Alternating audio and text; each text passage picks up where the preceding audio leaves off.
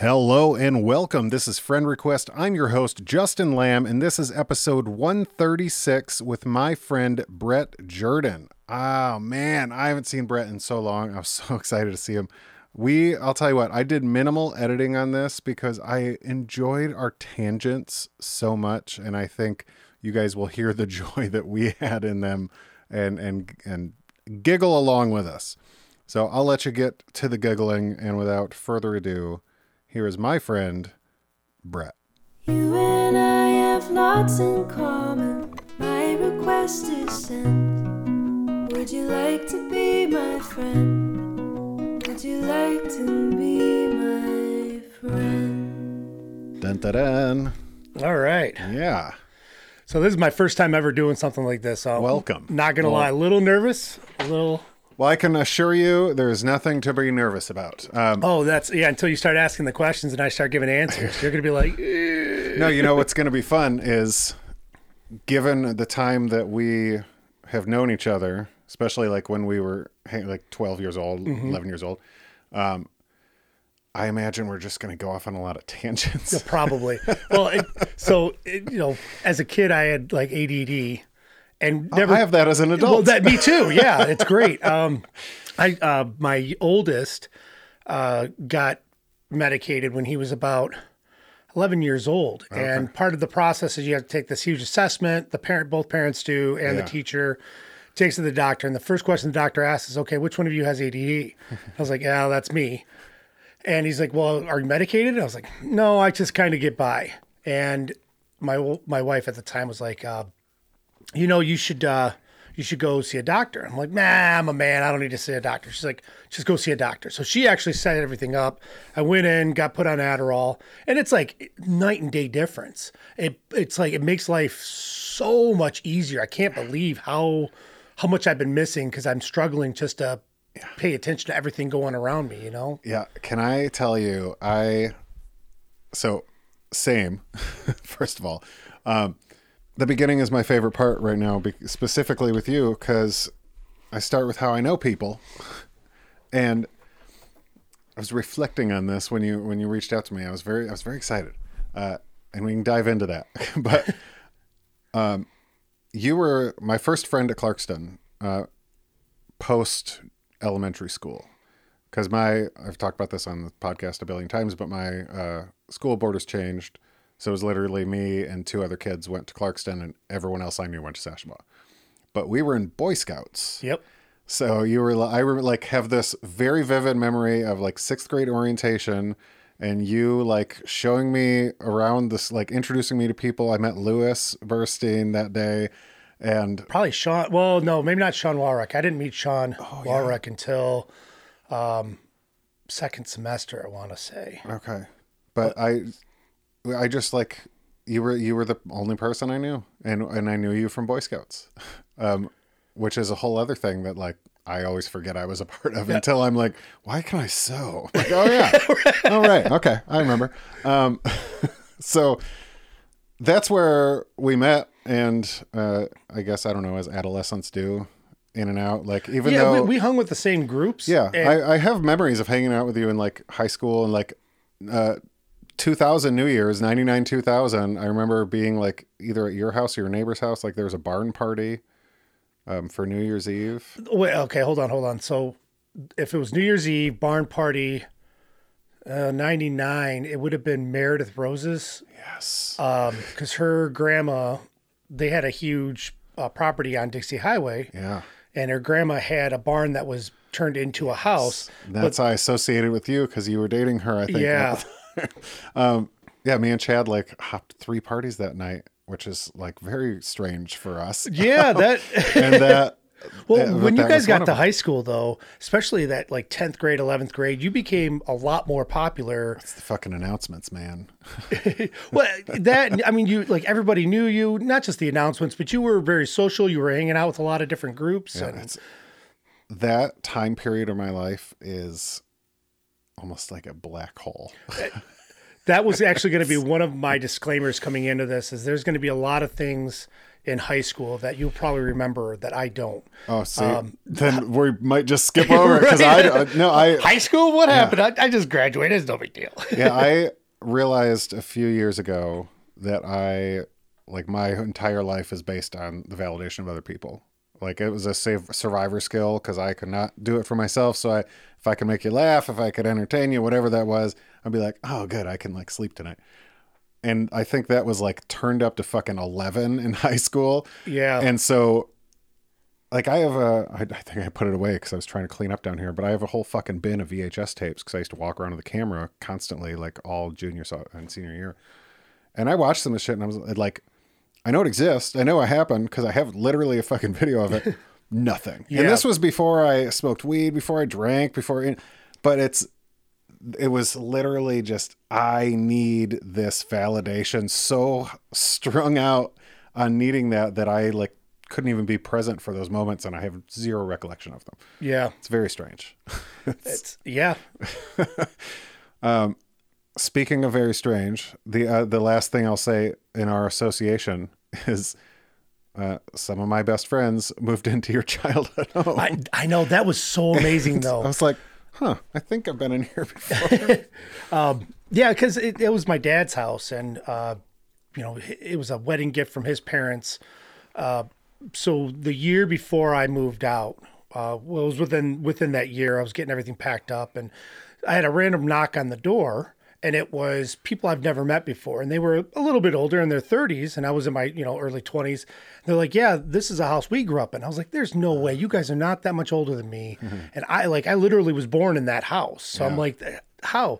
But anyways, you know, showed them around, and then you know, fast forward to five or six years ago, That's funny. and I, I, you know, go to see the house again, and it, it felt like I was like reversed roles for a moment. Yeah. Like I was that person that grew up in this house, and almost, you know, I don't know, it was kind of full circle, but it, it was amazing seeing the house because there's a lot of memories and a lot of uh, feelings attached to that. You know, a lot of emotions, but um, it was bittersweet. You know, Yeah, I have a Zillow alert for my childhood home over on Snow Apple because that's like the second that thing goes on sale, I know about ten it. realtors. I don't know if I want to buy it. Like part of me does. I don't think my wife does, but I uh, I'm definitely like calling my realtor friends and being like, uh, schedule a showing. you're right. I'm gonna bring a ladder. I'm pretty sure I have some Playboys hidden up in the basement. We're going in. Uh, I'd be so curious too because uh, I don't know. I don't know if you remember much about that house, but there's a back room past the family room that my grandparents added on around the time we met. Probably, I was still playing with GI Joes, maybe a little before we met. Um, but that was it's just this huge room, and there it had its own furnace and like if it had a kitchen, you could live back there because there was a bathroom, but you had to go outside to technically get to the bathroom or through the house. It doesn't matter. Anyway, but uh, my whole childhood I was like, this should be like a game room or a movie theater. Like it's just this added room that's giant. It's wide open. And everyone that's lived in that house since has made it into a game room. That's pretty cool. Winning. Yeah, the only thing I remember about that house is the basement. I love that And I want to say it was sixth grade for your birthday party. Yeah, I have pictures. Yeah, well, you sent me one. I don't know, like two years Yeah, ago. when or a you year messaged ago. me, I was like, "Hey, Yeah, that same thing. It would, I, so I saw again on Facebook. I saw your post, and I was like, you know what? I think it'd be really cool to come out. You know, go, Yeah. go see Justin and, and and do this. And I brought it up on Messenger, and yeah, that was it's like right there. It's like, yeah, okay, I remember that.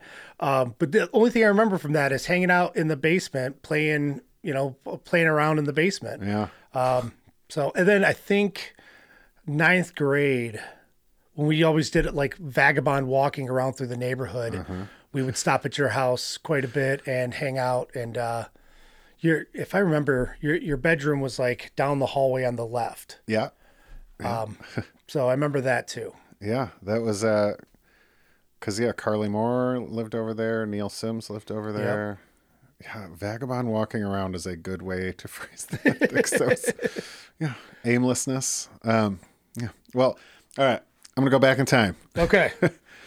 Uh you're born Are you born here?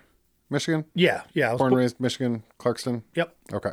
Um I know you have one older brother. Is that That's The it. Yep. extent of the siblings. Okay. Mm-hmm. And is he the same age as my brother? Did we have? I think your brother's older. So Nate, Okay. my brother Nate is 42. He was 1980. okay, yeah. And I think your brother's a year older. Yeah, yeah. Yep. Okay.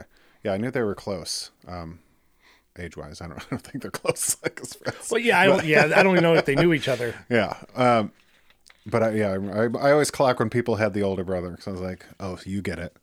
You know, There is, there is something to be said about a being a younger brother, being the youngest sibling of two brothers. yeah. Um, yeah, Yeah, life is it's very strange. very, very strange. Yeah. Like, well, did you have the same dichotomy where it's like, I like a lot of the stuff he likes. I probably like it because he likes it, but also I don't want to be anything like him. Yeah, no. So when we were younger, it was I would follow him around everywhere, do Yeah. everything with him, and I like he was my hero. And then as we got older, and- my brother's a good guy. Don't get me wrong, but Yeah. there was a phase there that Teens are going to teen. yeah, you know, and so he was, you know, football player, baseball player, and I mean, I- wasn't that good at sports. I played them, but I, let's be honest, like I was the kid in left field picking dandelions and eating them, right? Amen. Uh, so it's like, okay, so I can't keep going down this same road. I need to identify myself as unique and somebody separate from him. Um, and so there was a few years where we were, I wouldn't say we were enemies, but we were just not friends. Like we didn't even talk or look at each other. Oh, I specifically didn't talk to my brother for Yeah. many, many years. We're good now. Um, Well, and yeah, same thing. My brother and I are, are closer now than we've ever been. yeah, Uh, and adulthood does that to you. You know, you start hopefully. Yeah, right. I, I wouldn't know. I'm still growing up. Uh, Yeah. I just that's what I was told. Yeah, I, I read that somewhere. Um, and then, how old are you when your parents divorce? Three. Okay, you got me beat by a year, you son of. a Yeah, right. So do you have any memory of that at all? yeah, actually, yeah. So I, and I have memories even before the divorce. I have memories going back to like two years old. Like what? Uh, I know, crazy, right? Blue blocks. So, um, uh, one strange one. Uh, my my brother and I were sleeping downstairs in the living room, and he woke up and was sick and puked all over his blanket. And so I, you know, my mom comes downstairs, and I didn't want him to be outdone, so I puked on my blanket. to, and I remember thinking that, like, oh, he's getting attention. I could do that too. Bah. this is at two years old. Two years old, yeah. Uh, I remember uh, playing with He Man. We had all the He Man toys, Yeah. uh, and um, oh, I, why can I not remember? It's the all the lions that went together to form Oh, uh, Voltron. Voltron. Yeah, we had the original like metal Speaking my language. cast yeah. iron Voltron. Nice. Um, uh, and I remember right, like my favorite toy was the He Man Orko. Was that his name? The little wizard. He had the O Oh, on his and you, chest. yeah, and you he had no face. It was just like black with two eyes. Yeah. Yeah, yeah, yeah. Yep. Yeah, I uh, I have in a bin over there. I have too many too many bins right now. Um, there was like a hawk. There was two hawks. There was an orange one and a blue one. Yep. I have the blue wings. I found them at my mom's house, and I was like, I could probably sell these on eBay Just the absolutely. because that's that's the one thing I learned is as you get older, if you do keep anything, you do not have the accessories. Oh, yeah, no, they're all they're all like gone. anything that shoots a missile, you do not have that missile anymore. And as a dad, trying to like, and you're cognizant Oh, when yeah. you grow up and you have kids, and you're like, okay, I know these toys are going to be worth something, so I'm going to do my best to just take all the accessories away and hide them, and then you lose. that is the kind of dad I would be. Yeah. But then you lose where the accessories are. You're like, where did I put those? They're and in like, last house now. right? Yeah, they're going to be in the attic at Yeah. at the Dixie Highway house. Oh man, yeah, that's that's wildly frustrating. All I can do is like look over because I have stuff on the shelf where I'm like, oh yeah, I think I'm missing pieces of that. I I went to this is what I mean by tangents, but I went to the flea market. I don't know, like a month ago, and they had this bin. I, was, I don't know. The guy sold like Life magazines, but there's this plastic bin under his table. It said like 25 cents, and I saw like a couple random childhood things or McDonald's toys or something, and I was like, "What's in that bin?" And like two minutes later, I'm on my hands and knees, just like rifling through everything in this bin, and I was finding in this. This is where everything goes to. The bin had all these little missiles and all these little like helmets. And I was like, oh my god, this is a treasure trove of shit that everybody has lost. Here's my theory, right? Have you heard of the sock gremlin? Okay, sock the gremlin only guy. steals the left sock, right? So it has to be the same gremlin or his sibling, the toy gremlin, and he sells it to Takes that guy at the at the Dixie or at the Dixieland flea market. Yeah, it's like where's Yoda's backpack for Luke? It's in that. It's fucking in that bin. bin. God damn it. Um, so your parents divorced when you're three. They do they both stay in Clarkston? Yeah. So that's got to be nice. What does that look like custody wise? Uh, so I only saw my dad every other weekend, and Okay. in fact, for the first few years, I didn't even see him. Uh, okay, was that because there was a he there was he was just pissed and he's Okay. like trying to prove my mom wrong that she can't go out on her own. I mean, this is the early 80s. but taking it out on the kids? yeah, yeah, yeah. I mean, that's but that was the 80s, right? I mean, Uh-huh. uh, that's just the way it worked. So, uh, yeah, it was every other weekend and then during the summers. Uh, but yeah, most of the time it was just at my mom's. We lived out in Davisburg. Okay, that's crazy to think about, considering you guys were in like essentially the same town. Yeah. That's wild. Like, uh, I mean, my dad moved to Florida, so it's So it, it's a, a little difficult. Yeah. Um, but still, yeah, that's uh, that's wild. Do you was there an age where you developed any sort of resentment for that? No. Um, I've always, even when younger, I've always tried to not get stay pissed about stuff, not hold Where does that come not- from? Can you teach me? right?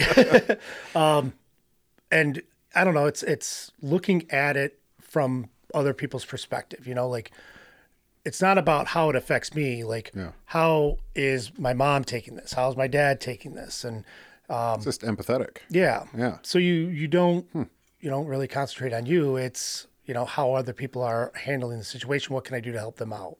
Is that with everybody? Me? Yeah. Yeah. I'm like that with everyone. Okay. I, I only asked that for some reason. Maybe it's the older brother thing. I think everything I'm asking is like a projection. Because I'm like, I feel that way about most people, but not my brother. Yeah. Um, yeah, no, I've I'm try I try to get rid of grudges. And it's cuz it feels so embedded that like even if I want to let it go, there's still something that's like, no, right. you'll get them. You're like, no, it's fine. but it just I don't know. I, and I've had times in life where I was able to uh, get revenge on somebody for something they did, Yeah. and then there's I don't know, just never. Yeah, I don't know if I in a healthy mindset have ever like actually wanted revenge, but it's difficult for me to like let go of stuff. Uh you know, like the example I always think of is there's someone again I won't say who, um I mean, well he doesn't listen to this, but Vince Baker. I have no problem with Vince Baker. Yeah. I don't at all. Uh, seems like he he's a good guy. I I don't talk to him much, but in like sophomore year when I had my hair down to my shoulders and like was wearing all black, uh, and he was like not. He wasn't like a dickhead jock or something, He was just a dickhead. but so he he shoved me into a locker when we were walking down the hall, and I was like so kind of shocked by it because I felt like he was somewhere in my realm, like he hung out with people I hung out with. the yeah he was in the same groups. Yeah. And so I was like, what? And I held on to that for so long. and I don't care. I like honestly don't care, but it's still it's just sits there. Yeah, it's one. It's one of those things. It's unresolved, and it's uh, like why? Like why? Why would you do that? What, what was the point? And especially But when, what's the point of holding on to it? yeah, that, and that's see, that's how I look at it. Uh, the things I, I like, I don't hold on to grudges or anything like that. I hold on to things that I did to other people. Like I'll get something waking me up at two o'clock in the morning, and something I did twenty years ago that really meant nothing to nobody. But it's like, ah, why did I do that? You know, Yeah. that's what gets me. It's called anxiety. right? yeah. Um so what what is that what does your relationship look like with your mom and your dad and your brother when you're a kid growing up like before I meet you? Um So, my mom was pretty much a single mom, working two jobs. Okay. Uh, we lived in a little two bedroom, one bathroom cottage off of Big Lake. It's just a little dirt road. And uh, again, it was the 80s. So it was like, you know, four year old Brett and six year old Nate running around the neighborhood in the middle of summer until nine o'clock at night, and we we were feral. We just kind of did our own thing, which which was fun, you know. Uh, younger Nate and I were pretty close. We would fight a lot, but we were, you know, we always did things together. We would play sports together. We'd go out ice hockey or you know play ice hockey and ride dirt bikes and whatever. Um, older, probably. Well, we're talking pre sixth grade. I would say it's right around sixth grade is where things started transitioning a little bit. Um, my brother and my mom never had a real good or stable relationship. Yeah. So when I was going into sixth grade, he moved out to my dad's house. Okay. So um, their relationship was rocky. And so there was a few years where he was either living at dad's or I was living at dad's. And so we just didn't, Yeah. yeah. we didn't cross paths at all for, I don't know, six or seven years. Yeah. That's, I mean, yeah, he's, I imagine. Well, the oldest does always seem to take like the brunt of the divorce when it's, when it's, when you're younger. Yeah. Like there's stuff, I interviewed my brother for this and his view of our parents' divorce is so wildly different from mine. oh, yeah. because he was seven and I was four, and it's like, oh, Like, you don't even fucking think about it because you're so. I mean, I'm so tied up in like my point of view of what things were. Yeah. Well, that's so my brother, up until the day my dad died, my brother had a lot of resentment towards my dad because of everything that we went through and Yeah. because of the divorce, because of the uh, not hanging out with us. The, you know, even like he was very apathetic, my dad was. yeah, Like, hey, if you're going to do it, you're going to do it. I'm not going to stop you. I'm not going to tell you what to do. And then if you did it and you messed up, well, now you're not going to do it again, are you? But it was, there was no guidance. There was no, you know, um, and Nate really needed that assurance. He really needed a father figure. And my dad was just not a father figure. Yeah. He was just like, I mean, you can, if you ask me, I'll tell you what I think, but only if you ask me. and otherwise, I mean, do your own thing. So, it's relatable. Um, what's your relationship like with your mom now or then, then? Uh, tumultuous. Okay. She was she was a very very passionate woman Okay. and very stressed out for those first I don't know four years. So it was when we did get to see her, it was a lot of screaming, a lot of uh, I wouldn't say scream, but you know, short tempered. Um, Did you take any sort of role? Like, were you trying to fix anything or take care of anybody when they were upset? No, I just clocked kid? out. Okay. Yep. Nope. I, and that's a lot of a lot of the memories I have as a kid. It's just in my bedroom with the door closed, playing with Legos or GI Joes. Because it's like I don't even want to, you know, Like I'm- looking in a mirror, Brett. Fuck. just shut myself out, you know, Yeah. put up the door and sit there and hang out with the Legos. I used to build some pretty cool stuff though. Oh, dude, my childhood, like the memories of my childhood, are primarily TV shows and toys, Yep. and I love it. Like, I kind of don't love it, but I love it. like, it's uh, yeah, it sucks that I'm uh, I don't look back at you know being eight and being like, oh yeah, doing this with family. It's like whatever. No, I like Saved by the Bell, Growing Pains, Who's the Boss, Tree Forts, Legos, GI Joes, X Men. Like Yeah. That. Yeah. that was my existence. Yep. Yeah, I wake up every morning super early to watch GI Joe in the morning. Um, what was the other one? It was there was like two two shows in the morning. Did you watch Snorks?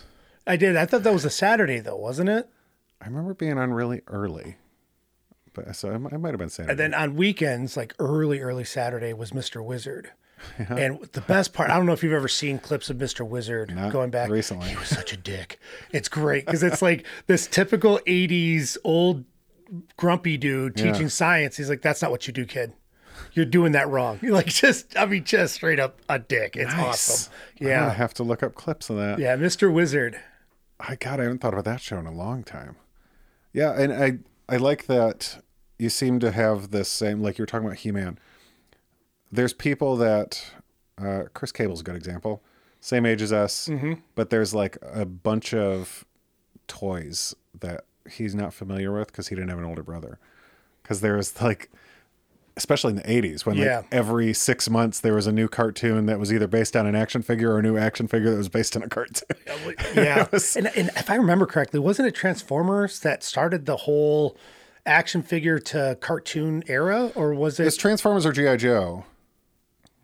Um, because there, oh, there's a great series on Netflix. Did you watch that series? Um, the toys that made us. I did. Yeah, it's been years since I watched it. Yeah. That had that I have to watch that. There's maybe something there because they do both of those, and it is it is one of them. Yep. I can't remember But which one. it, I mean, there's a phenomenon afterwards. You know, Yeah. you have GI Joe, you have Oh. Transformers, the Teenage Mutant Ninja Turtles, which was one of my favorites, Yeah. and it was cool because you'd you'd get the toy. Well, Teenage Mutant Ninja Turtle, prime example. I got Michelangelo like six months before the cartoon was even out, and I'm like, I, I lost his head in one of his arms.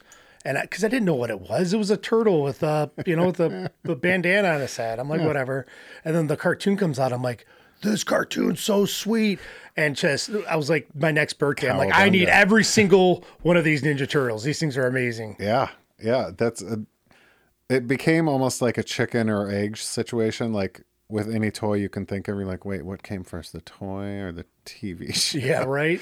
Yeah, I- you could go down a laundry list of those. Mask was another one. Love Mask. No one knows Mask because Mask. I'm surprised I know Mask. Um, and again, I think this is an older brother thing because when I looked Mask up, I used to have podcasts where I just talked about '90s shit, so I looked up a lot of '90s shit. Mask was like 84, 85, and I'm sure they rerun for morning cartoons all the mm-hmm. time, but like that was its primary time. Yeah. and I was like, oh. I was like one, two years old when Mask was out, but I loved Mask. Like I had the frickin' Boulder Mountain thing, there where the boulder flew out and the guy came out with a gun, and the gas station like turned into like machine guns. Everything wow. was guns. Um, Yeah, oh yeah, it was the '80s. Everything was guns. it really was. Everything was guns. Oh, is that a cotton ball? No, it's a gun. yeah, it's a cotton ball gun. Everything turns into a gun. Um, so yeah, oh man, I could talk about fucking 80s and 90s toys for a very long time. Uh, I say as I stare at growing pains trading cards right over there. uh, um, okay, back to Brett's life.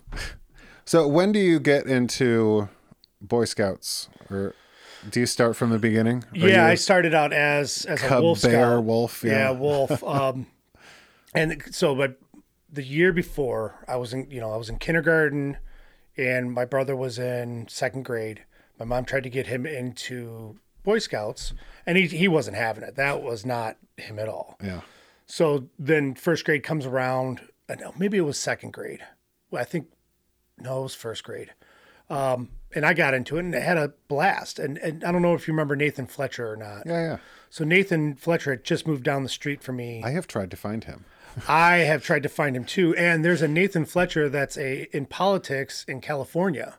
Not the same Nathan Fletcher apparently. Good to know. Yeah, because I reached out to him and no, I didn't. um, but doesn't yeah, it doesn't look like him. He so last I heard of Nathan, tangent, and we'll come back. Yeah, yeah. We were at Ramshorn, early two thousands, and he was he was up there. It was like the first time I seen him in like five or six years.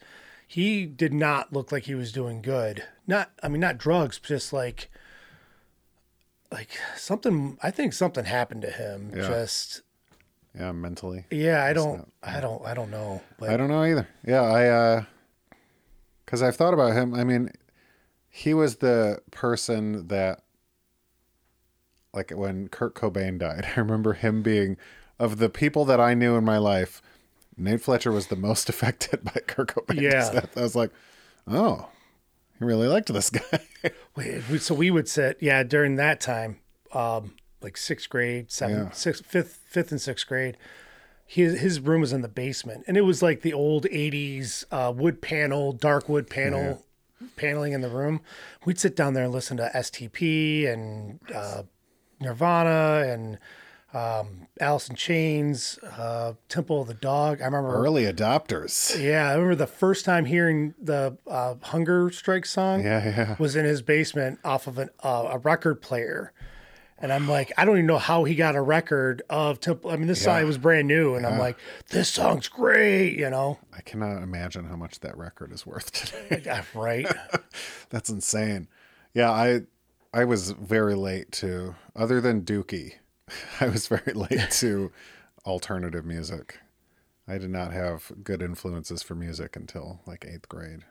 But You're welcome, by the way. No. thank you. Uh, so,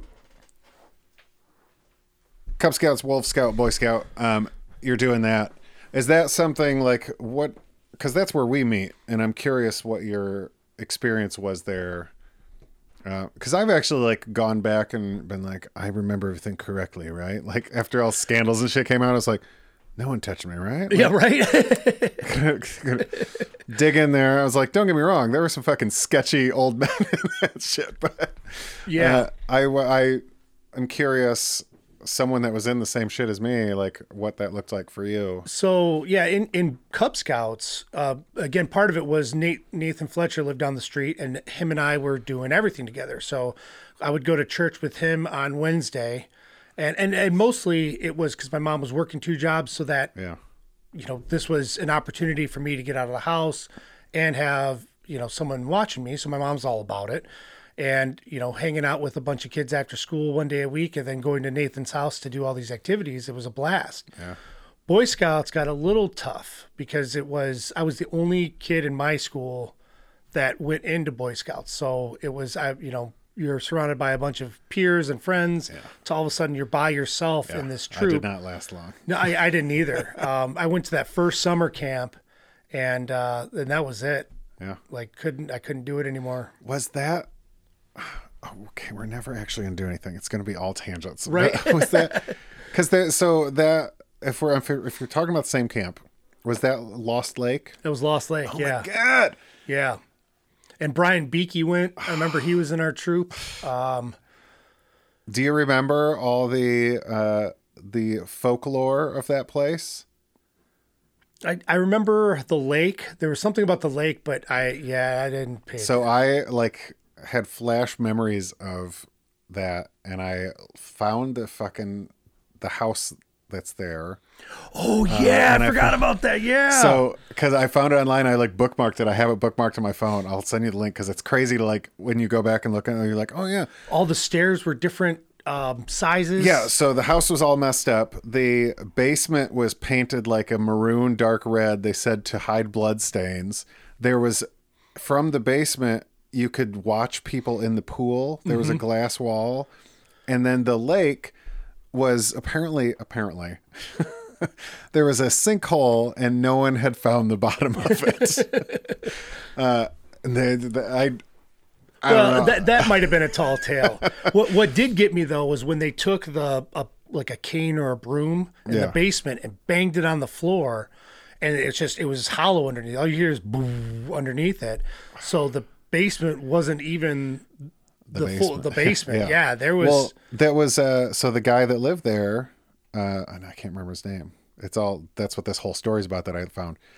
Uh, it was it was Henry Ford's like mafia guy. yeah, his hitman. Yeah, Yeah, his so his like there's gun towers on the property and and I was like, "Oh, this is a summer camp for boys." right? Scouts. What is- well, like I said, even the stairs from the basement up to the main house, each stair was a different size and a different angle, and so that it would trip people up. And they used to do that too in in England uh, with their fortresses on the on the whatever towers going up. They Yeah, would yeah. they would change the the angles of the stairs uh, as they're defending, but. You get to the top, and that door would swing as it swung open. It would actually close the door on the kitchen, so it was a two-sided oh, door. Oh God. Yeah, this is that camp was great. That yeah, that uh, I, I'm so glad I, I know someone else that remembers that camp uh, because that was such a specific experience that I haven't talked to anyone since then that like can relate to that. So it was very cool. Like you had you got to went to the little store and you bought your little snacks and food. Yep. And, uh, I just thought it was uh, so cool. So Um, a- as an adult, going, you know, uh, my oldest son was in Boy Scouts. Yeah. And, and made it pretty far. He didn't get his eagle, but he made it pretty far. And I was a scout leader. And so I was part of all the campings, right? And we were the first year he was in Boy Scouts. I was like, all right, let's do Lost Lake. I really want to go back there.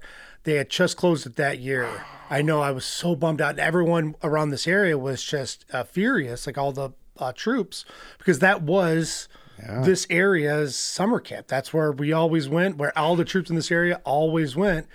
But at the time, Boy Scouts were were starting to really reduce everything down. So it was just a bummer. That Yeah. I wonder who owns that property. Good question. I'm gonna look into it. um, so that experience was good, but you didn't have the camaraderie you were looking for there. No, Um, yeah, So you get into junior high. Uh, I mean, my junior high years were terrible. I don't know. terrible. So what is yeah what what does life look like for you then? And have you at this point? You kind of alluded to it a little bit, like some anxiety earlier. Has this started at that age already? well, yeah. So, and I don't know if anxiety is the right word. Um, I mean, waking up in the middle of the night worried about something that happened 20 years ago. Yeah. Definition. well, and that's more as an adult. Um, Yeah. a- As a kid, you know, there's, I don't know, maybe anxiety is the right word, but I don't, I don't know. Uh, so, you know, you go into new school and you have all of these expectations from fifth grade that you're coming in with, right? And you realize real quickly that it's not like that at all. And all of the everybody at my under- uh, elementary school were all friends. Everyone knew everyone, and, and people would fight here and there, but for the most part, we all got along. Then you're dumped into this new school with all of these other groups, and there, I mean, there are some really mean people, and in our And we were at the good middle school. right? so it was a culture shock for sure. Yeah. Uh, it, I, I mean, there wasn't a good year in middle school. Sixth, seventh, or eighth grade were all just terrible, terrible years. Am I remembering something? I just literally just flashed. Did you get in trouble for weed? Yeah, eighth grade. yeah, I, cou- I couldn't go to the DC trip. Oh my god! Yeah, Were you supposed to be in our room? I think so. Probably. Justin Walker and Aaron Capodelli. Yeah. and- Yeah, and Mr. Craven, the history Yeah. teacher, that it, we begged and pleaded him and, with him, and it's he was like, "Nope, sorry." were you smoking weed in eighth grade? No, well, okay. I, I mean, yeah, I was, I was, but um, I wasn't smoking it at the time. Yeah.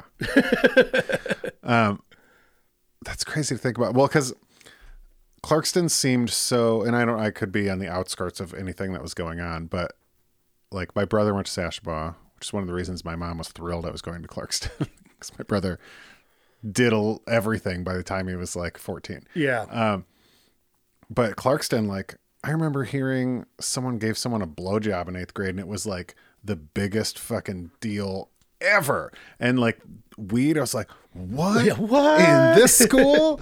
um, so I'm like, how does that even happen? Is that just because you have an older brother? Uh, no, that's exactly yeah. So I haven't.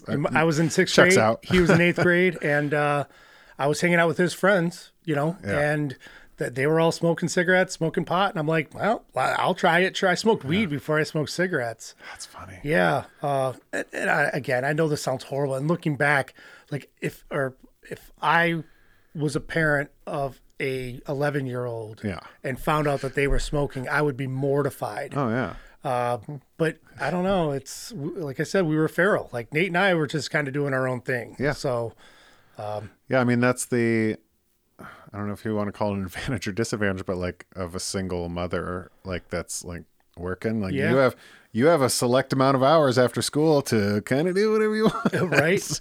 Especially if you have the older brother that's like, oh, we're not getting a babysitter for you guys anymore because he's old enough to watch you. And older brother's out like getting fucking high. so you're kind of like, I'm going to do whatever. Well, let's do it. Yeah. Uh, oh God. Yeah. I, I, I did, I played the opposite card. I was, if my brother was smoking cigarettes or had weed or anything, like I would just be like, wait for it. Hey mom, guess what? Yes. And uh, yeah, got a lot of joy out of that. so that does that have any impact, uh, like long term impact, in the over the next few years, on just like your life, your discipline, expectations, anything like that, or is it just like a, a blip and kind of goes away? Well, uh, yeah, it was pretty much a blip. And I don't know, I got in trouble a few times all the way through high school. Even after high school, I got in trouble. I, and I got to say, like, I was going down a really bad road How so? out of high school. I mean, I was going to raves all the time uh, in high school. Like, it was about, I want to say about end of 10th grade, going into 11th. And everything just changed for me. You know, um, I moved into my dad's house, and he was like, "Hey, just know that if you get arrested, I'm not bailing you out." I'm like, okay, sweet. What a rule. yeah, that was like the only rule, right? Um, so, So this is the father figure you're speaking. Yeah. of. got it. it, it, I mean, I know it sounds bad. It, it, he was a really good man in a lot of other ways. Just that's fine. This I'm- just wasn't one of them. I don't mean know? to. Yeah, I'm not, I'm not talking shit. People are people. Yeah. Well, and that's yeah, that's how I look at it. Um, but you know, going to I was going to parties all the time. I was doing all sorts of drugs and Yeah. doing things I shouldn't be doing and doing people I shouldn't be doing. And Yeah, when you said raves, I was like, oh, like I, because you were hanging out with Brian Ogmali, right? Yep. And uh, who else was in that? Who, No. who else was in your rave kid group? Because so I, Ken Patrick, I don't remember that. uh, Ted Lindbergh. Yeah, yeah. And he wasn't so much. I mean, he he was going to events, but he was honestly a little bit more conservative. And I think, like Ted and I are still really good friends now. yeah, But yeah. I wouldn't have pegged him as a as a raver.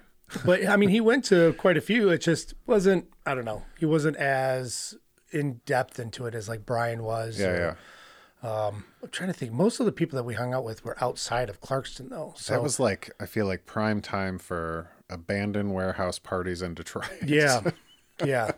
that always scared the shit out of me. I was everyone's like, "Hey, we're going." No, I can't. No, no. I may look punk rock, but I'm not. Oh But yeah, I, I saw some pretty sketchy things down there. That's, yeah, that was yeah. not that was not a good time in Detroit. No, no, That was not uh that was not like Comerica Park times. This was no. Yeah, it was still ghetto. yeah. Oh yeah. Um so uh, yeah, well I mean what is what does the rest of your teenage years look like then? Go like through high school. Are you are you doing well academically? No, well, uh, yes and no. So I I would say, the, again, academically, I never. I don't know. I just wasn't that. I was smart and I got good grades, but I never turned in homework. ADHD man. Yeah, and uh, so if I couldn't finish it in class, then it just wasn't done, or I'd turn it in half done, be like, whatever, I'm not going to do it at home. So grades, I don't know. I did all right. I think I graduated with three six. Not it's not not bad. Almost literally twice my GPA graduating high school.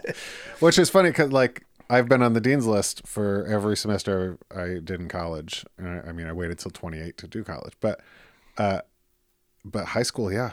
Like, again, circling back to the beginning, it was uh, I just needed those social relationships. Like, Yeah. I couldn't pay attention to this academic stuff. That's how I was looking at it too. Like to the T, how I was Yeah. looking at it. Like school, I wasn't there to learn. There was nothing, and this is how I looked at it. And and it's wrong, but this is how I looked at it. Was there's nothing that they can teach me that I don't already know.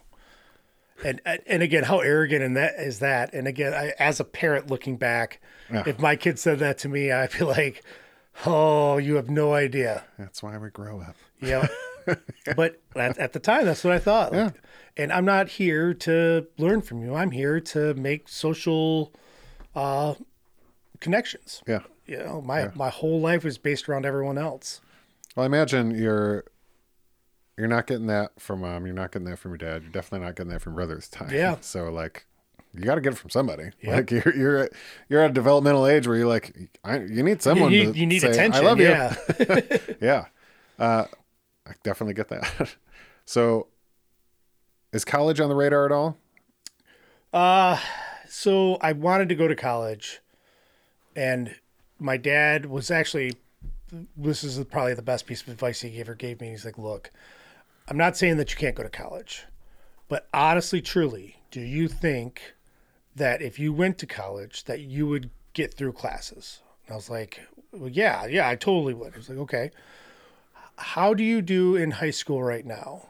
Do you go to every single class? It's like, well, not really. Okay. Do you turn in all your homework? Well, not really. All right. Do you ask questions of your teacher? Well, not really. Okay.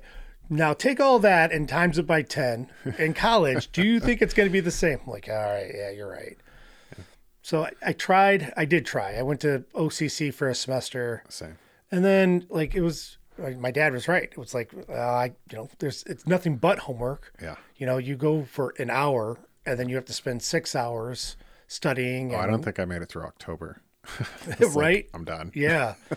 so, um, no, I started working instead. I was uh, bouncer at Clutch Cargo's, Oh my god. yeah, that those were great times.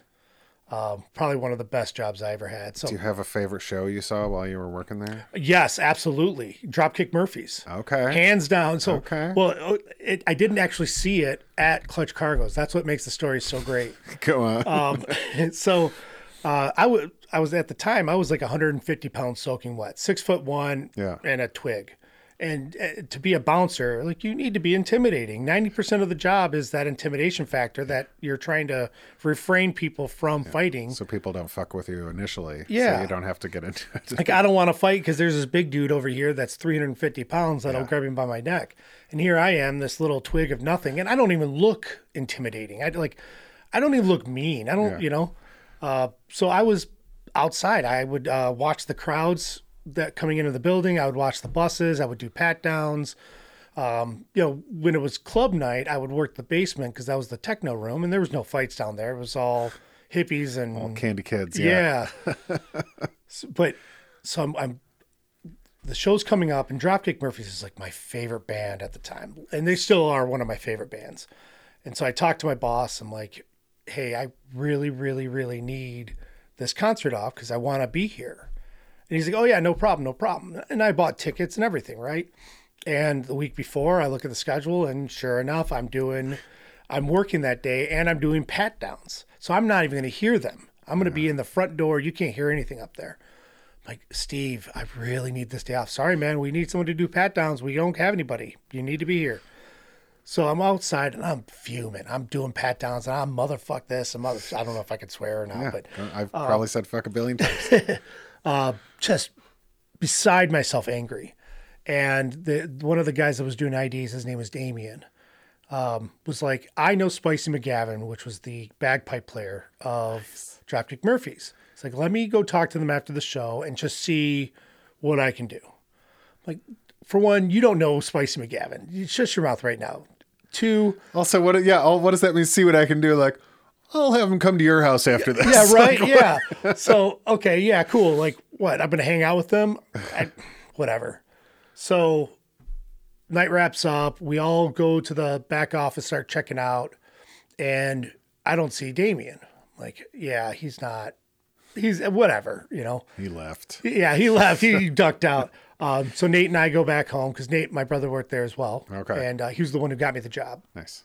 So we go back home, and our place was where everyone went to hang out afterwards.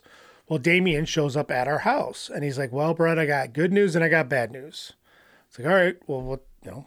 Well, it's like the good news is we have will call tickets and backstage passes to the next Dropkick Murphy show. No, you did not. He's like, "Yeah, absolutely." Bad news is it's in Columbus, Ohio. We got to leave, and it's like four o'clock in the morning. So we got to leave at six o'clock in the morning drive all the way to Columbus, Ohio Yeah. to go to this concert. like, okay, let's do it. So yeah, drove to Columbus, got to meet the band, got and I was 18 years old, got to drink beer with Spicy McHaggis and Nice. the whole, you know, the whole band and it was it was an amazing experience. Yeah, that's awesome. Um, I- I've I've drank many many a beers to to Dropkick Murphys. That's fun. Um, Columbus isn't so bad. I guess it's when you're 18 yeah, and really haven't bad left. when you're 18. yeah, like that was my first real road trip. Yeah. So it was it was I don't know, it was exciting. It was an, an adventure. yeah, that's awesome. That's really cool. Um, was side note was Anna Morgan working there yet? that name sounds so familiar. Oh man, if you saw her, you'd be like, oh yeah, Anna, Why does that because she she's a staple at all venues. like I got to I got yeah, I gotta look it up now because I I mean um close that.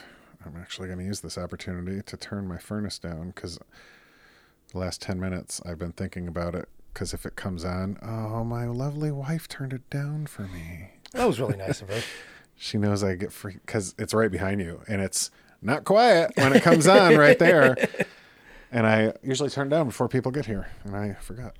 Um, are you, are you looking her up still? I'm trying to, yeah. Um, I'm on.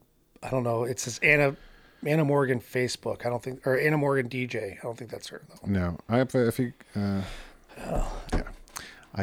I'm gonna send it to you so you can look it up. But anywho, um,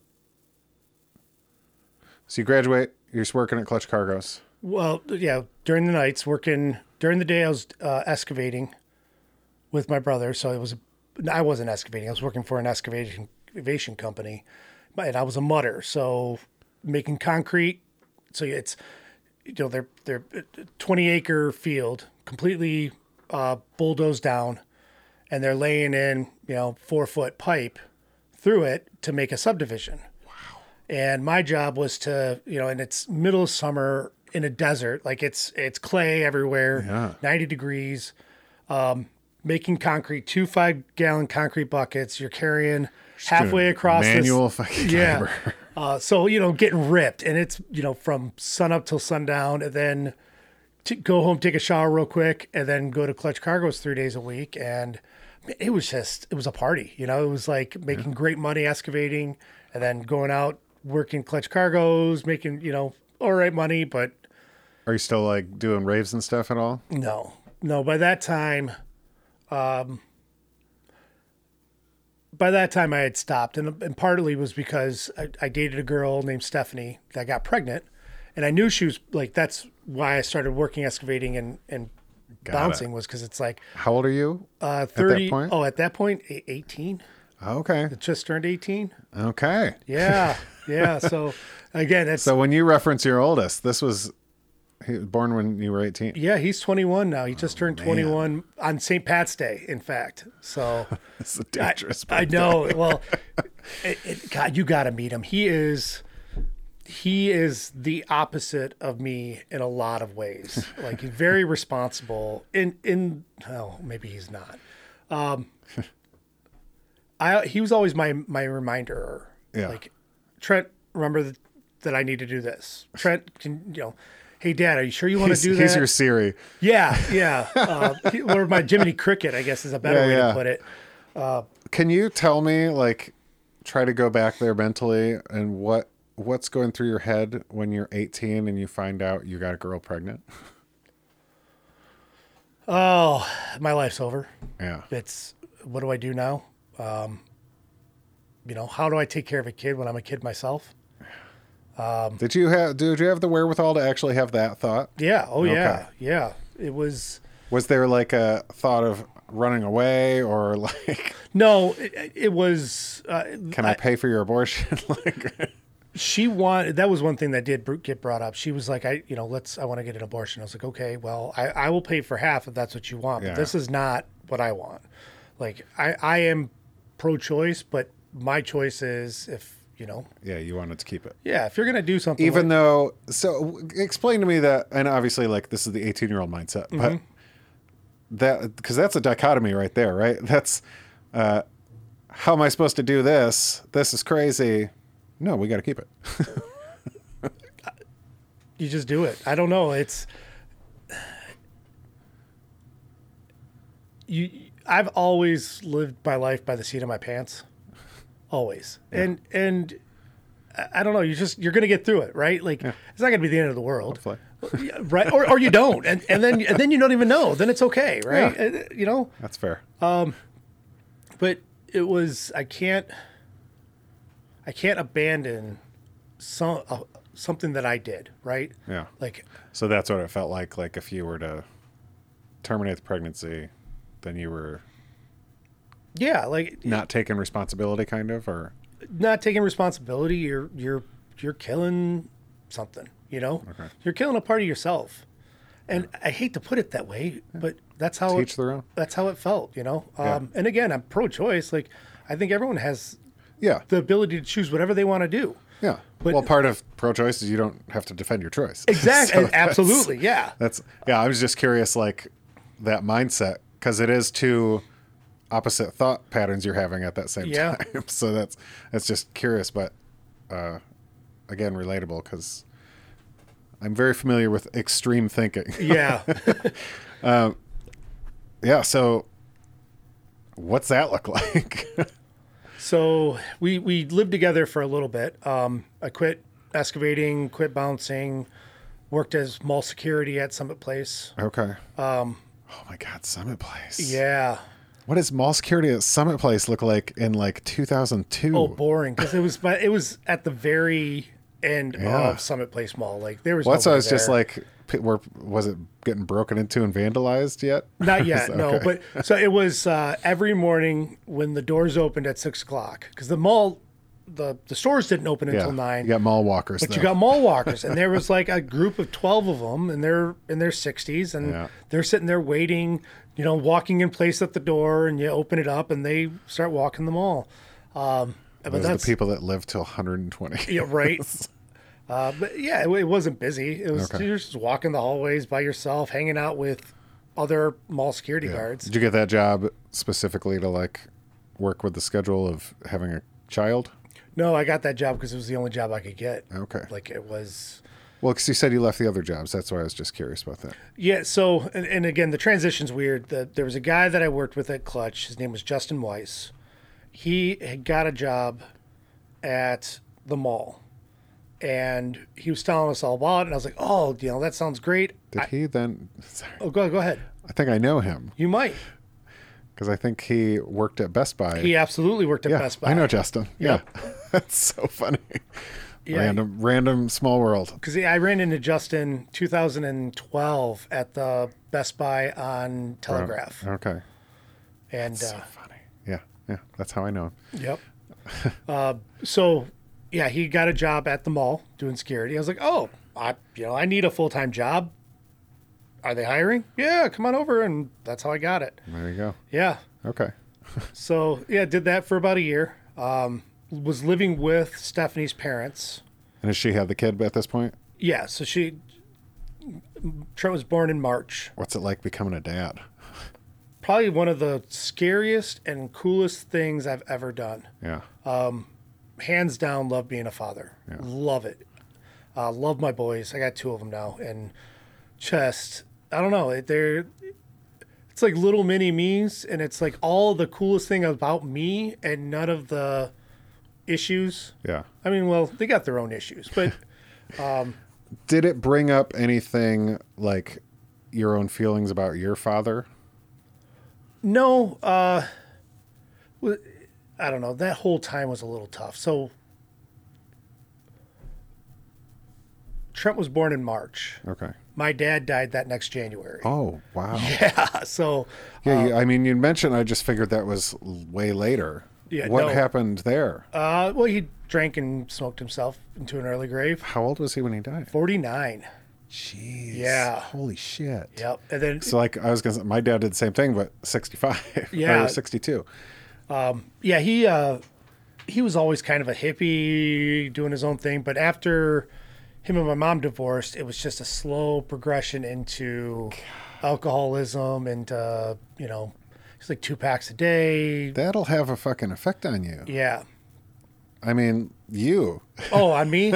well, uh, yeah. Um, it definitely that shaped a lot of the rest of my life. Was that those two years of, you know, uh, having a kid, trying to make it in the world with no education. I mean, I had a high school, but all, everyone else was out doing college, partying, and I'm sitting here trying to figure out how I'm going to work and pay for a house. Well, and, because the world's like, oh, you're 18. Uh, I don't care. Now you're a fucking. Yeah, now you're an adult. You have a kid, and your dad just. Died. and, and Like, okay, and again, my mom had cancer at that same time. Jesus fuck. My grandma died a week before my dad died. Like I'm telling you, it was like two years of just anything that could go wrong went wrong.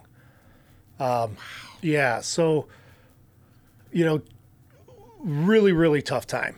Uh, and then the person who helped me through that was Rachel Graham. I don't know if you remember her. That name sounds familiar, but So um, she was a year younger than us. okay. Uh, and I married her uh, 2003 and then divorced her in 2006. Okay. Okay. Yeah, but um, yeah, it was she was the kind of the one who pulled me out of all the all because at that point I was just I So how long are you with Trent's mom before you like start dating Rachel? yep. So March Trent was born. I was with Stephanie until August. She moved to Pittsburgh with Trent. Oh. and was just done. Like she she went out there for school and was like because she was she was in high school when she had him, graduated, and then August she went out to the Art Institute of Pittsburgh, and took a trip with her, and I was like, oh great, so you know I lost my son in August. Dad died in January, yeah. So Was it just like looking back and I don't know if there's a good way to frame this question. So I apologize because I'm not, in no way do I mean this to be like, thank God that fucking kid's gone. But like, right, was there a sort of relief though to be like, at at least all. that's, even though like everything's happening, like at least I don't have to like then come home and take care of a child. it was the it was day. the exact opposite for me. It was Really? yeah, like it felt like a part of me was just torn out. Like I just lost my son, and well, I'm saying once everything else started happening after, no, yeah. So I actually drove out to Pittsburgh to grab Trent to bring him back so that he could see my dad before my dad passed. Um, and that's a whole nother situation. So uh, I never gave him back after that. Uh, he stayed with me because oh, when I went and got him, she was living in a studio apartment and he was sleeping in a crib in the closet. And he was like four people living in this apartment and they were all smoking. I, you know, when I get him back, I had to take him to the ER because he couldn't breathe. I, I'm now answering questions from department or uh, child CPS, services. yeah. Yeah. Like abuse charges. And I'm like, whoa, whoa, whoa. Like, try, like, yeah. Uh, and so, like, I don't know, like maybe a month after my dad died, my mom pushed me to get an attorney and get emergency. Um, I didn't have any rights at all, Yeah. like none. I didn't have joint legal, joint physical, nothing because I was the father. So I had to petition the court to get joint physical just so I could have custody. And I still had to pay child support for a while, be, even though I was taking care of him full time. I don't know. It's like, that's insane. it sounds That's crazy. up. Yeah, well, I mean, you're coming in at the tail end of the societal narrative that like, no, the mom always gets the kid. Yeah. And you I mean, I like to think now and it's changed a little bit. Uh but especially like 80s like unless unless mom was smoking crack like mom got the kid and even then sometimes mom got the kid Well, that's so that's what's messed up. So we, we go to court. I have the emergency petition filed. She gets served. I talked to her that night, right? She's like, "Why did you serve me?" And I'm like, "Well, I I don't want him going back to Pittsburgh. Like you are literally living in a studio apartment. I have a house. Like I have a full-time job. I have a babysitter. He has his own room. Well, you know, at, at the time I did smoke, but I'm like, I don't smoke in the house. Like he he can't be around it. Like I I have my mom's support if I need it. Um, it, he's just better off here. Yeah. So we go to court. She agreed to it, signed the paperwork. As we're waiting to go see the judge, another attorney walks in that um, Friends of the Court had assigned to her. And they were going to give her a free attorney to represent her, defend her against this. And I just paid twenty five hundred dollars to get an attorney, and they were like, "Yeah, no, we we're totally going to represent her for free." And Stephanie was like, "I don't need representation. We got this." Because you know, I wasn't trying to screw anybody over. It's Yeah. like, like I'm trying to. like I can provide better. yeah, I got a better gig here for the kid. Like, Did you get the impression that she was like, cool, because this is a lot, and I, yeah, she, it was it was a lot for her, and she was going to school full time. yeah, Um, so it, it was hard for her to take care of a kid while still going to school full time and have some semblance of a social life. And I was like, I, I don't have a social life. So like I could totally just work and come home and take care of the kid. It's all good. So you're single dad Single dad. at like 19. Yeah. Jesus. Yeah. How's that? How's, I mean, and you said you met you met Rachel and you guys get married. Uh, So yeah, met Rachel. My dad died in January. And Rachel was already hanging out with me at that time because I was already going through a tough time. yeah, you're just like a broken person at this Yeah. point? Yeah, and uh, so she, it was like that was at my lowest when right after my dad died, and so she helped pull me out of that, and she was like the one who was watching Trent while I was at work, and things started getting better. You know, like um, I got my dad's house, my brother got my grandma's house, I got my dad's house. Uh, I started doing lawn care, making decent money. Um, it was enough to pay the bills, but I had roommates. So like, but you and you've seen my dad's house. uh, I had Rachel and I had the main room, and then Matt Lane. I don't know if you remember him, uh, and his girlfriend had the room directly across from the main room. Okay. And then off to the left, uh, Julie Sandal and Chris Perdomo, her boyfriend, had that room. And we didn't have any money, so Three couples living in Yeah. there? Yeah, Jesus.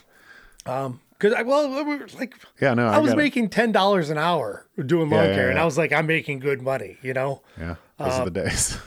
so we would just drink Captain and Kool Aid because we had no money to really buy anything. So it was, we would eat ramen and and drink Captain and Kool Aid and play Monopoly every night. That's what we did, and it was it was great. It was like some of the best times of my life because Yeah. it was just so simple and easy, and you always had good people around you, good friends. Um, yeah, and I don't know, it was, it was a good part of my life. that's that's really funny. What? How old or when do you have your second son? 2013. So, okay, so there's big age difference. There. yeah, 11 years, I want to say. Yeah. Okay. so I well, I'm curious because you said, I'm if I'm doing like timelines right. When you get divorced in 20 or 2006, so your your kid's like five or six at that point. four. Uh, he was born in 2000 and, 2002. Okay. So then we actually we moved to Florida August of 2007. So the divorce was finalized July of 2007. So then you moved to Florida. Yeah. Well, that's What's in Florida? my mom and my brother is the only family I had left, right? Oh yeah. And they both moved down there and Are they still down there? Actually, they are. Yeah. Um, Nate moved back here for several years, but he had just he just moved down there January. So, What part of Florida are they? uh, do you know where Daytona is? Yeah, yeah. So just north of Daytona, a town called Flagler. Okay. Crazy. Yep. So yeah, and I lived down there for seven years. Wow. Yeah, and those were like the best times of my life. Did was- you feel like you had to kind of develop a new social circle when you like had a kid at 18 and like cuz you got to think the people you're hanging out with 3 months prior, you know, you're like you were going to raves with and then you're like having parties and then all of a sudden it's like, "Oh shit." Like within a year, your dad's dead, you're a single dad. I can't imagine you keeping the same partying 18 No, yeah, So- and I mean, again, we were partying at the house, but we weren't going out anymore. And and yeah, it was. There was a, a few different transitions there. There was the Yeah. rave party people, and then you know I turned eighteen and it was hanging out with all the bouncers at the club. yeah.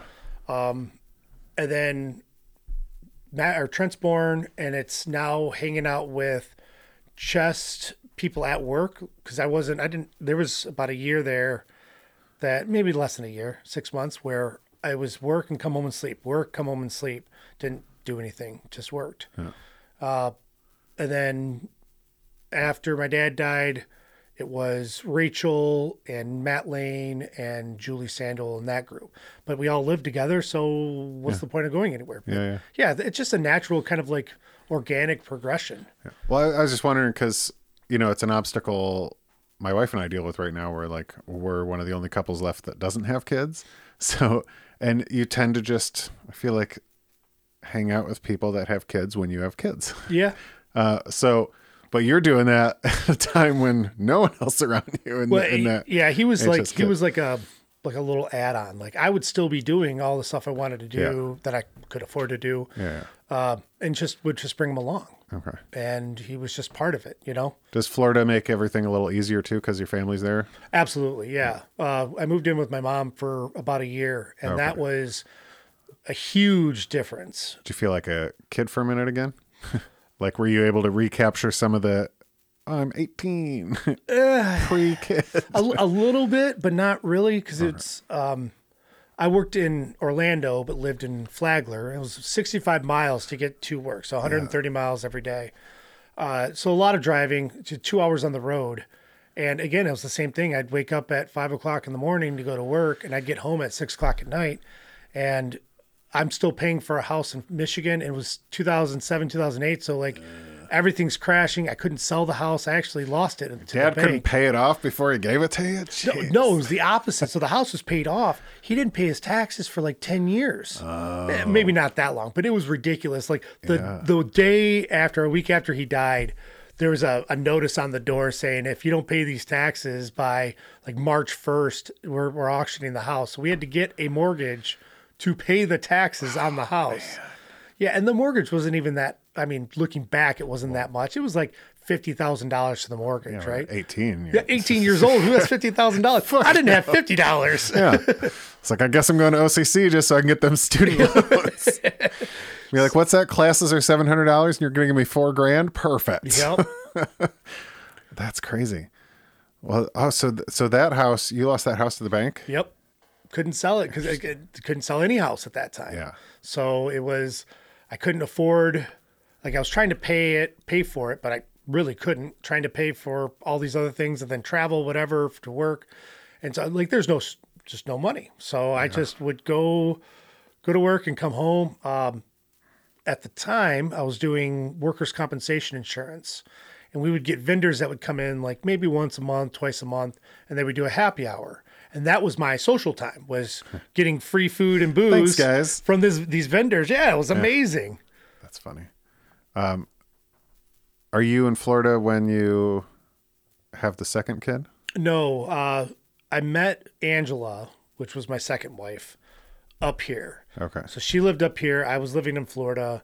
Uh, my friend Brian Agamwali was getting married, and I was like, I can't. Sorry, I can't afford coming to the wedding. So all my friends pitched in. Ted, Ken, Matt, and Brian bought me a round trip Well, ticket to go up there. Yeah, that was really cool. Um, so they bought me a ticket, and so I come up here, and it's the last day I'm in town, and Matt takes me to Shorty's uh, to go play some pool and have a couple beers. And uh, there, as we're playing, a girl comes up and puts quarters on the table, and so I start playing her and just smoke her the first game. And she's like, "Okay, well, let's play for drinks." And I'm like, "Okay," and I don't think I shot more than two balls the next five games. you. She hustled the shit out of me, and. Uh, That's funny. yeah, so uh, you know, we hit it off great right off the bat. Uh, that was in May, and then she came down in to Florida in August to come visit me. Loved it down there.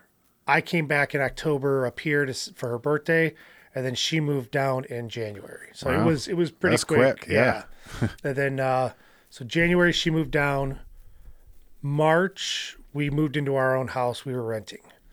And so we were off on our own from March until um, whenever. Uh, but I wanted to get married.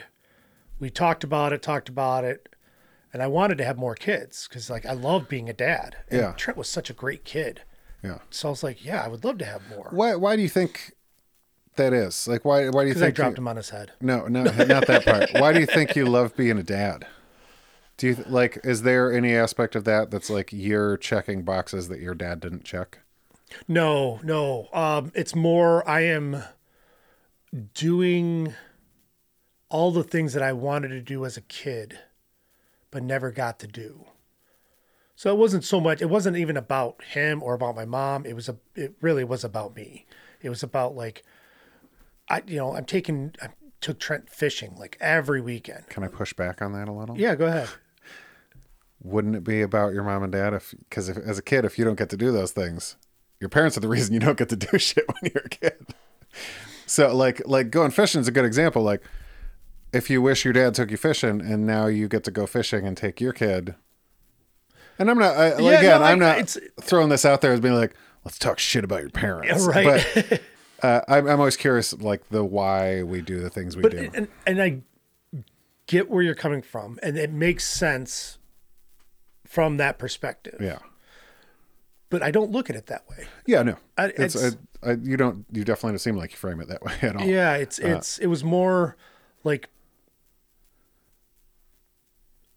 because there was a lot of things that as a kid I wanted to do that we just nobody did, Yeah. right? Um, I imagine it feels a little cathartic though, like doing those activities with your with your son, that you like, that little like tiny Brett like wanted to do. yeah, and it's you know I I don't know with Trent we were like friends before we were father son Yeah.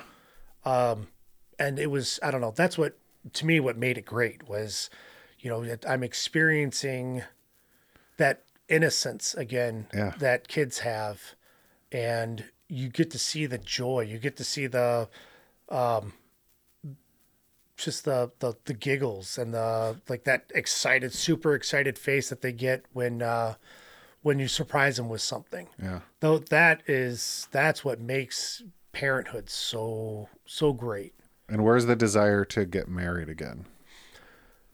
so it wasn't i don't know i don't know about marriage so much. Like i was the one who kept putting it off putting it off. I definitely wanted to have more kids but i was hesitant on getting married. Yeah. but I, I knew that that was just the logical next step right? Like i want to have more kids. I want to have more kids with this woman. The next step really is to get married before we do that because that's that's just There's what you still do. just like the narrative you want to follow. yeah, that's what you do, right? Like you, and this is what she wanted to do. Like you know, she didn't really want to have kids, but she wanted to be married, and the deal was she wouldn't marry me or have kids unless we moved back to Michigan, because this was where her family was. This is where uh, her her support group was. Yeah. So, like, it was like kicking and screaming. Like, I do not want to move back there. I and so I get really bad seasonal depression, and like really bad. And in Florida, I didn't have it. Yeah. It was great. It was like summer, Always summer. all year round, and you kind like you kind of get that like cabin fever start. Like, Yeah. oh, like it's winter time. And you walk outside and it's seventy degrees in in February, and you're like, oh, oh, let's go to the beach. You know, like, Yeah. and there's always stuff to do there, like always. Yeah. Uh, you up here, you just I get locked in, and Yeah. it's Winter horrible. sucks. Hate it. I hate it. Yeah. it sucks. Yeah, But she talked you into moving back. She did well. That's I gave up. That's uh, you know one of the. I think that's the only thing I resent in this life is Moving back to Michigan. I, having to move back here for something that didn't work out. You know, it's like we got a kid out of it. I did. I got an amazing kid. Um, man, so he's nine years old, and he's programming computers. Like, dude, you're nine, and you're like, like Angelina Jolie from Hackers. What's going on here, bud? I mean, I mean, well, I guess maybe it is that good. I I don't know enough about computer programming to, Yeah. but he's like, he comes in, and he's like, Dad, look at this like video game I built real quick. I'm like, Is he the ADHD one? Oh, they both are. But he is so Trent was internalized ADHD. Like he would get overwhelmed and shut in and shut down. Yeah. Maverick is chaos. Uh, There's no other way to describe it. He is like unadulterated, un unfiltered chaos. Yeah, I well, I only asked that too because the computer programming thing is like something I can easily see just like hyperfixating on. Yeah. And then as a kid, if you hyperfix, you're gonna get real good at shit. Like it's the people that, you know, certain video games. Like you have that friend that can just do the entire level flawlessly, and you're Yeah. like, how? Because it's all I do. Yeah, right. And that's uh, yeah, I I do that with shit still. Like, but hyperfixation. oh, is, that's ugh, yeah. You well, it's, you follow the dopamine trail. That's what it's called. It's like, oh my gosh, like all of a sudden this is this is making me feel good. Let's just know everything I can about this, research it 100%, and buy a bunch of stuff that's super expensive to do this thing that I'm going to do for six months and then forget all about it. Um, How long are you with Mavericks mom? We so we were together a long time. Uh, we she moved down in 08. We got married in 2012, and we divorced in 2020. Oh, so that's yeah, Yeah, somewhat recently. You know what's funny is, I mean, it's three years ago now, but because of the pandemic, it's like that was like a month ago, right? right. Right. It feels like that. That's very strange. But and we're still good friends. Like Angela, Maverick's mom, and I. We live right down the street from each other, and we help each other out. There was just we were getting to the point where we were starting to not enjoy what the other person was doing, and this was on both ends, right? Um, we were starting to kind of resent each other. We were starting to um, hold on to things Yeah. longer and longer because nothing was getting resolved. Yeah. and it was it was getting bad. I mean, not bad, bad, but you know, we were starting to argue a lot, and um, it's like, look, if we keep going down this road, we are going to end up divorced and hating each other.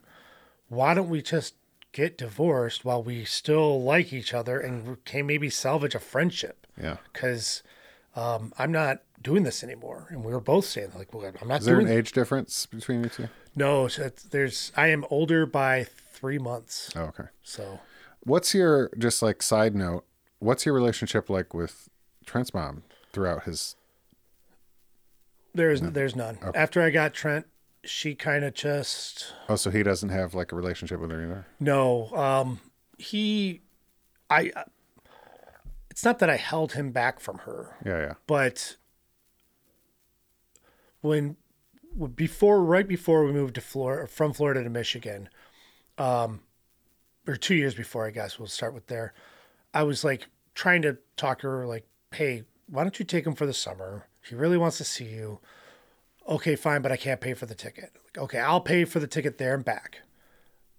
This time, you know, you need to kind of be involved. Yeah. So then the next year was the same thing, and I'm like, I'm not, I can't, I can pay for him to go there, but I can't pay for both. Yeah. And she's like, okay, well, let me talk to my boyfriend and get back with you. And then I hadn't heard from her. It was, and then like, yeah, like a whole nother year. So we moved back here in 2012. In 2013, she reaches out and she's like, oh, I saw that you're back in Michigan. Can I see Trent? It's like, no, no, you can't. Like he's 11 years old now, and you you've not been a part of his life in, you know, 10 years. So, yeah, That's wild. I just like that's yeah. I, that's the kind of shit I'm just like what. I mean, I, I and I can't obviously relate to it. You can more than most people I talk to at that age having like a child. yeah, Because my immediate reaction, I think I asked you that when you told me, I was like, "Did you want to run away?" Because like in my mind, I was I was running away from literally everything possible at that age, uh, and so that would have been like a huge. And then I would have resented myself because I was like, "Oh wait, that's what my dad did. Like, Probably shouldn't do that." Um, so that, but that's that's crazy. So, yeah. Yeah. so as an adult, though, Trent as an adult, he actually went and lived with his mom for a few months from September of yeah September of last year. I want to say until January or February of this year. Okay. So he just moved out of there, and uh, so she and she's in Michigan. yeah, yep. She lives in Holly, and it didn't sound like that was going well for either one of them. So he, yeah, he's like, oh, I'm, I'm gonna get out of here while I still can. Wow. That's crazy. Yep. Having a 21 year old, Yeah. that's that's nuts. Uh, I'm curious. Throughout all of this, throughout your life, um, especially given your dad, and very relatable. What's your relationship like with alcohol, and how do you how do you view alcohol? I mean, your dad died from drinking. Um, right. so uh, my whole family are very active drinkers, right? yeah. Um, and and I was too for a long time, but not. I always tried to keep an eye on it because of because of my dad. yeah. So, you know, up until about three, four years ago, you know, I was drinking socially twice a week, you know, uh, not, I would never really, like, I may have a glass of whiskey after a long, hard day or a beer after whatever, but Yeah. I always looked at it as it's, it's a social thing, right? Uh, and cause I would watch my dad, like, get off of work and Yeah. just was that a- like a rule you kind of made for yourself? Like, if I'm drinking alone, that's going in the problem category. No, um, I I looked at. I always looked at it as like, if I have to drink every day, then it's a problem. okay. And and I think doing all of those drugs when I was younger, Getting it uh, out of the way. yeah, well, it allowed me to see at a at, at a younger age, like when how to start identifying when things become problems. Yeah. Like when you're no longer being, or it's no longer in in moderation. Yeah. Because I was like that with pot for a long time when I was a kid. Yeah. When I was a kid, God, when I was eight, you know, seventeen years yeah, old. yeah. But um, yeah, it, it was like calling people up. Hey, I need, you know, where can I get some pot? Taking back beer cans so I can go buy an, you know, an aider. And I'm like, that was a problem. Like my whole life was revolving around this drug. I can't, I can't do that. Yeah. So it was trying to identify that factor. Okay. Um, and then I think like after quitting smoking, that was I was like, if I can quit smoking cigarettes, I can quit anything. Like anything. That is the hardest thing I've ever done, and you know nothing phases me at this point. Yeah, cigarettes are the only thing that I truly, within my soul, miss.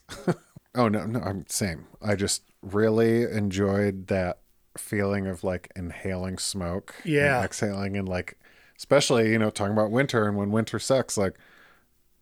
I, there's something great about smoking a fucking cigarette in like 30 degree Oh weather. yeah, that's where it. I don't know. It makes your whole lungs feel like they're being like hugged by a cloud of tobacco. This and this podcast is sponsored by Parliament Lights. Uh, so yeah, that's just funny. So, but you said up until a few years ago, did something change drinking wise? Did you quit drinking then? No, I, I, Okay. I have not quit drinking. I just don't drink nearly as much. Okay. So Angela was that was one of the issues we were having was she was starting to drink not a lot, but when she drank it was in excess and it's like, like and then 2 days of being hungover and laying in bed and I'm like like ah, come on, you got to you can't let this happen to you. And I'm just watching this happen and then, you know, starting to get upset with her and Well, that's got to be triggering to a bunch yeah, it was it was a little, Yeah. you know. Uh, so it wasn't the only reason, but it was like one of the reasons. Oh yeah.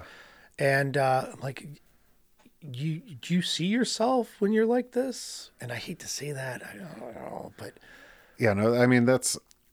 I, I I have friends in that same situation. It's just and it just sucks. yeah, And he, and so I quit drinking 2019 and it sucks to see it and know that like they're the ones that got to do something about it. Yeah, you th- can say that- whatever you want to them. Yep, And it doesn't fucking matter. yep, Uh, that's the, that's the shittiest part because you got people around you that can see it and they can say the nicest or meanest or most aggressive, whatever they want to try to get you to like realize it or stop or whatever. And nope. Well, that's so all you can do is let them know your thoughts. Yeah. They can take it or leave it. And then you need to decide is that a behavior that you can accept being around? Yeah. And if it is, then cool, keep hanging out with them. But if it's not, then you you separate yourself, you know? Yeah. But you can't you can't get frustrated. My mom gave me the best piece of advice ever, and this is like a mantra in my life. You can't expect more out of somebody than what they're willing to give. And she was talking about my father when she brought this up, and this was how she got over uh, every all the bad whatever because they were really good friends by the time he died. Um, but Oh, was- that's nice. yeah, but it was because she had to set her boundaries for herself. And my dad, like I said, was very apathetic. He was like, take it or leave it, didn't really care that much about a lot of things because that's just who he was, right? Um, And there's a whole reason behind it, but we're not going to get into that. But she would get so frustrated because she's like, Sam, why don't you do this? Sam, why aren't you doing this? And it's because he wasn't able to give it. So she she was expecting more out of him. She's like, I need, you know, I expect this, I expect this, and it's just he wasn't able to give that. So that was a lot of their turmoil. And uh, and in fact, if you if you look back on any tumultuous relationship you've ever had in your life, you're going to find that it comes down to expectations and either you letting down that person or that person letting you down because you had expectations they didn't live up to it. So it's you know if you if you don't if you can't expect or don't expect more out of them than what they're able to give or willing to give, you're not you're not going to set the bar that high because it's they just can't. And it's part of it is forgiveness for them and acceptance of them. Part of it is is trying not to judge people um, and, and part of it is is understanding your own limitations and your own boundaries. Yeah, yeah, that's uh lessons for everybody. Yeah. So here I am, da- Daddy Brad over here, gi- giving dad advice. 21 years of experience. Why the fuck not? Uh, well, I mean that that that feels like a good spot to. Is there anything I didn't bring up you wanted to talk about? No, we're good. All right, let's start the GI Joe podcast. And uh, well, thanks, man. No, thank That's- you. I appreciate you bringing me over here and having me on your show. And yeah, I'm I'm glad I could find out what was going on those last 20 some years. I Right. haven't seen. That's crazy. You and I have lots in common. My request is sent. Would you like to be my friend? Would you like to be my friend? All right, you just listened to my interview with Brett Jerdon. Did you guys like that? And it's great. The parallels between my life and his life blew my mind. Like the the divorce, the alcoholic father, the alcoholic father that died, the older brother, the toys, the TV shows, like it's crazy. And, and then he was there for like such specific moments in my childhood that like no one else I know was around for, uh, like the the Boy Scout stuff and everything. It's just crazy. So it was, it was really it was just wild to catch up with him, and I'm super happy that he he reached out, and I, I I've been blown away by the amount of people that reach out. You know, I, I typically am the one that's reaching out to people and being like, hey, you're interested in this, and I posted on Facebook. You know, only a few interviews left this season, and would anybody like to sit down? And so many people responded. It's wild. I think I'm going to start recording for next season already. But uh, thank you to Brett and thank you to you guys for listening. And I hope you uh, stick around. We got some fun stuff coming up this summer. And I think like three interviews left for this season. And then the summer series starts. That's crazy. Season four is almost over. What the fuck? Oh my God. All right. That is all. I will talk to you guys soon. I love you so much. Thank you for listening. Okay, bye bye.